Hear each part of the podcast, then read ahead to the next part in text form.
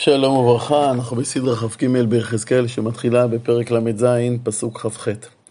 את הסדרה הקודמת סיימנו בנבואה על האחדות שתהיה בעם ישראל בתקופת הגאולה, לא יהיו עוד אה, ממלכות חצויות של ממלכת ישראל וממלכת יהודה, אלא ממלכה אחת. אה, יהיה גם מלך אחד ותהליך גדול של טהרה.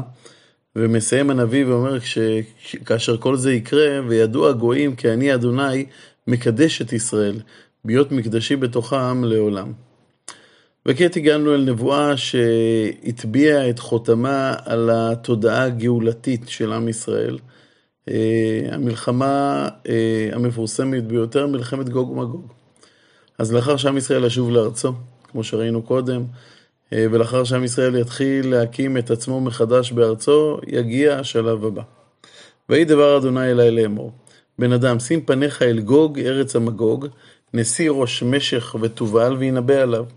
הנבואה היא על המלך גוג, שהוא מלכו של ארץ המגוג, עליו יש להינבא.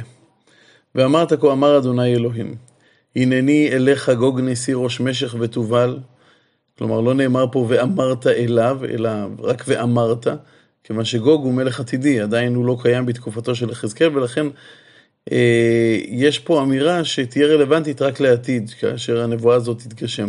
אז שוב פעם, ואמרת, כה אמר אדוני אלוהים, הנני אליך גוג, נשיא ראש מלך, משך ותובל, ושובבתיך, ונתתי חכים בלחייך, כלומר, אני אעשה אותך מורד, אני אמשוך אותך לעלות למלחמה. והוצאתי אותך ואת כל חיליך סוסים ופרשים, לבושי מכלול, כלומר בגדי פאר, כולם, קהל רב, צינה ומגן, תופסי חרבות כולם, פרס, כוש ופות, איתם כולם מגן וכובע, גומר בכל אגפיה, בתורגמה, ירכתי צפון, ואת כל אגפיו עמים רבים איתך. כלומר, יהיו באמת אה, צבא אדיר, שיהיה מורכב לא רק מהחיילים של גוג, אלא מחיילים של עמים אדירים נוספים שהיו בצפונה של ארץ ישראל. אה, ואגב, הם, כמו גם ארץ המגוג, הם משל לאותם עמים שיהיו קיימים לעתיד לבוא כאשר הנבואה הזאת תתגשם. כלומר, ברור לחז"ל שמג... ש... שגוג היא לא אה, שם של מדינה, אלא היא מסמלת מעצמה שתילחם בנו, שהרי למשל חז"ל אמרו שהקדוש ברוך הוא חשב להפוך את סנחריב לגוג. למרות שארצו של סנחריב לא נקראת בשם גוג, ברור לחז"ל שהשם גוג הוא שם סמלי בלבד. אגב, בהערת אגב מוזכר, מוזכרים כאן צבאות של שש ממלכות, מגוג, פרס, כוש, פוט, גומר ובית תורגמה.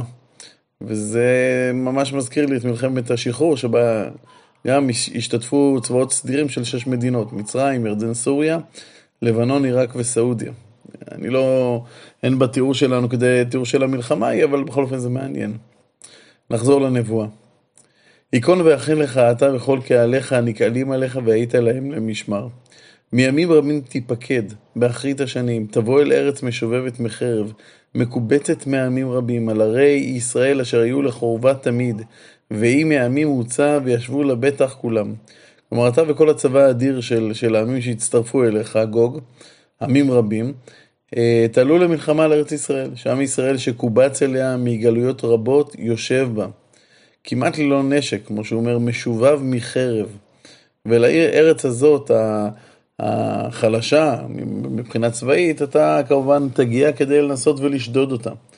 ועלית כשואה תבוא, כענן לכסות הארץ תהי, אתה וכל אגפיך, ועמים רבים אותך.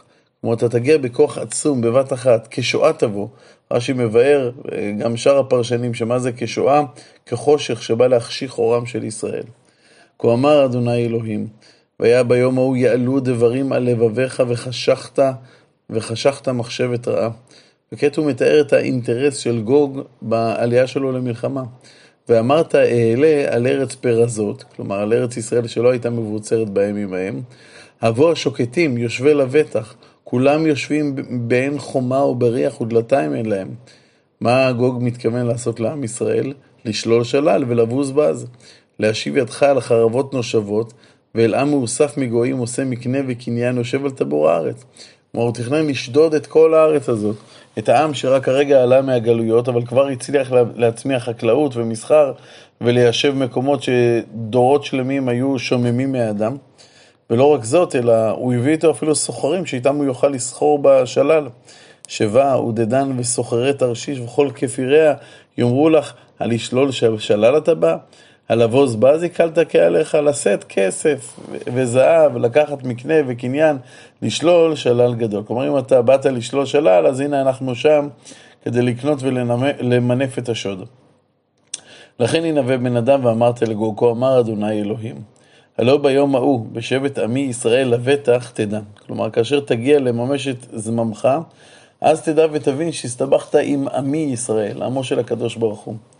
ובאת ממקומך מירכתי צפון, אתה ועמים רבים איתך, רוכבי סוסים כולם, קהל גדול וחיל רב, ועלית על עמי ישראל, כענן לכסות הארץ, באחרית הימים תהיה, והביאותיך על ארצי למען דעת הגויים אותי. ביקדשי בך, בך לעיניהם גוג. כלומר, תדע לך שאתה הגעת לכאן כדי לשמש ש... לשיעור, שיעור גדול באמונה בגדלותו של השם. כל מי שיתבונן במה שיקרה לך כאשר תבוא להילחם עם עם ישראל בארצו, יכיר בקדוש ברוך הוא, וזה בעצם התפקיד שלך, זה, בשביל זה אתה מגיע לכאן. אתה חושב שבאת לשדוד, אתה באת לגלות את שם שמיים אה, בעולם. כה אמר אדוני אלוהים. אתה הוא אשר דיברת, דיברתי בימים קדמונים ביד, ביד עבדי נביאי ישראל הנביאים בימים ההם שנים להביא אותך עליהם, כלומר כאשר גוג יעלה למלחמה, אז uh, הם ייזכרו בנבואות של הנביאים על, על המלחמה הזאת, מלחמת גוג ומגוג. והיה ביום ההוא, ביום בו גוג על אדמת ישראל נאום אדוני אלוהים, תעלה חמתי באפי, ובקנאתי, באש עברתי דיברתי. כלומר, הקדוש ברוך הוא יכעס מאוד כאשר הגוג הזה והעמים הנוספים לא יעלו למלחמה על ישראל, ומה הוא יעשה בכעסו? אם לא, ביום ההוא יהיה רעש גדול על אדמת ישראל. בהבנה פשוטה, תהיה רעידת אדמה עוצמתית. ורעשו מפני דגי הים, ועוף השמיים, וחיית השדה, וכל המר, הרמס הרומס על האדמה, וכל האדם אשר על פני האדמה. ונהרסו ההרים, ונפלו המדרגות, הכוונה כמובן למדרגות סלע, טרסות. המצודות מסביר שהכוונה למדרגות שבנו על מנת לעלות לקומות הגבוהות, הכל יקרוס, כל חומה לארץ תיפול. וקראת, וקראתי עליו לכל הרי חרב, נאום אדוני אלוהים חרב איש באחיו תהיה. כלומר, הקטסטרופה שתהיה, היא תהיה כל כך גדולה עד שהצבאות שבאו להילחם בישראל יתחילו להילחם זה עם זה, חרב איש באחיו תהיה. ונשפטתי איתו בדבר ובדם וגשם שוטף ואבני אל גביש, כלומר, לא רק זה יקרה, אלא הקדוש ברוך הוא יילחם באותו צבא אדיר באמצעים נוספים. אש וגופרי תמטיר עליו, ועל אגפיו, ועל עמים רבים אשר איתו. כלומר, יהיו מגפות, פגעי טבע יפגעו, ויהרגו בחלל, בחיילים של אותו צבא. והתגדלתי, והתקדשתי, ונודעתי לעיני גויים רבים, וידעו כי אני אדוני. ואתה בן אדם ינבא על גוג ואמרת, כה אמר אדוני אלוהים, הנני אליך גוג נשיא ראש משך ותובל. ושיבבתי ושיסיתי אותך והעלתיך מירכתי צפון והביאותיך אל ערי ישראל. כלומר, אני פיתיתי אותך לעלות על ישראל למלחמה, אבל והכיתי קשתך מיד שמאלך, וחיציך מיד ימיניך אפיל, על ערי ישראל תיפול אתה וכל אגפיך ועמים אשר איתך. כלומר, אתה, אתה תובס על, על ערי ישראל, והתבוסה שלך תהיה כל כך גדולה עד שלא תספיק לקבור את מאיתך. לעת ציפור כל כנף וחיית השדה נתתיך לאכולה. על פני השדה תיפול כי אני דיברתי נאום אדוני אלוהים. כלומר, כל חיות השדה וכל עופות השמיים בעצם אה, יאכלו את הגופות, את הגוויות של, אה, שיהיו שם. אנחנו נראה בהמשך שחלק מהם, כי חלק מהם אה, ייקברו. אבל נקמת השם לא תהיה רק בצבא הזה שמגיע לשדוד את ארץ ישראל, אלא המגפה הזאת שמכה בהם תתפשט גם לארצות המוצא שלהם. ושילחתי אש במגוג וביושבי האיים לבטח, וידעו כי אני אדוני. כלומר, כל מטרת המלחמה היא לגלות את האלוקות בעולם, וידעו כי אני השם. ואת שם קודשי הודיע בתוך עמי ישראל, ולא אכל את שם קודשי עוד, וידעו הגויים כי אני אדוני קדוש בישראל. וכעת הנביא מתאר לנו את מה שיקרה לאחר אותה מכה פלאית, שהשם יכה בצבא גוג. והנה, הנה בא ונהיית הנאום אדוני אלוהים. הוא היום אשר דיברתי. ויצאו יושבי ערי ישראל. עד עכשיו לא שמענו בכלל שיושבי ישראל היו משמעותיים בלחימה. לא שמענו שהם בכלל יצאו לקרב. כעת, לאחר התבושה, התבוסה הניסית של, של גוג וצבאו, הם יוצאים מעריהם ובאים למחנות של צבא האויב הנטושים, ובערו, והשיקו, והעסיקו בנשק ומגן וצינה, בקשת וחיצים, מקל יד וברומח, וביערו בהם אש שבע שנים. כלומר, הם, כמות העץ שתהיה בנשק המופקר, בכתות של, של החרבות ובחיצים ובנשק שיהיה מצבא גוג, הכמות הנשק, הזאת תספיק לכל תצרוכת העץ של עם ישראל לאורך שבע שנים. ולא יישאו עצים מן השדה, ולא, יחצ... ולא יכתבו מן היערים, כי בנשק יבערו אש. ושאלו את שולליהם, ובזזו את בוזיהם, נאום אדוני אלוהים. כלומר, היה פה מידה כנגד מידה, הם כמובן באו לבזוז אותם, והם יבזזו את אלה שרצו לבזוז אותם. עכשיו, מדוע הצבא הישראלי לא ישמור את נשק השלל?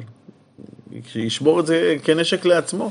למה הם משתמשים בידיות של הנשק כחומר הרסקה, ובכך הם בעצם אה, אה, מפסיקים, אה, אה, הנשק הזה כבר הופך להיות לבלתי שמיש.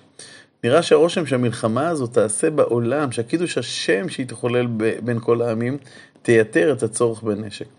אבל עוד משימה מוטלת על ישראל, וזה קבורת מתי, אה, גופות המתים. והיה ביום ההוא, אתן לגוג מקום. מקום שם קבר בישראל. גיא העוברים קדמת הים, וחוסמת היא את העוברים. וקברו שם את גוג ואת כל המונה, וקראו גיא המון גוג. כלומר, יהיה מקום קבורה מאוד מאוד מסוים, אה, במקום מסוים, והמקום הקבורה הזה של כל הגופות של, של חיילי גוג, ייקרא גיא המון גוג. וקברום בית ישראל למען תאר את הארץ שבעה חודשים. שבעה חודשים ייקח לקבור את כל החללים. זה ייקח שבעה חודשים לא בגלל מיעוט העוסקים, אלא וקברו כל עם הארץ. כולם השתתפו בקבורה הזאת. והיה להם לשם ביום יכבדי נאום אדוני אלוהים. רש"י מבאר כי מעבר לרצון לתאר את הארץ, לנקות אותה, יש פה חסד של אמת, חסד שיוביל לקידוש שם שמיים.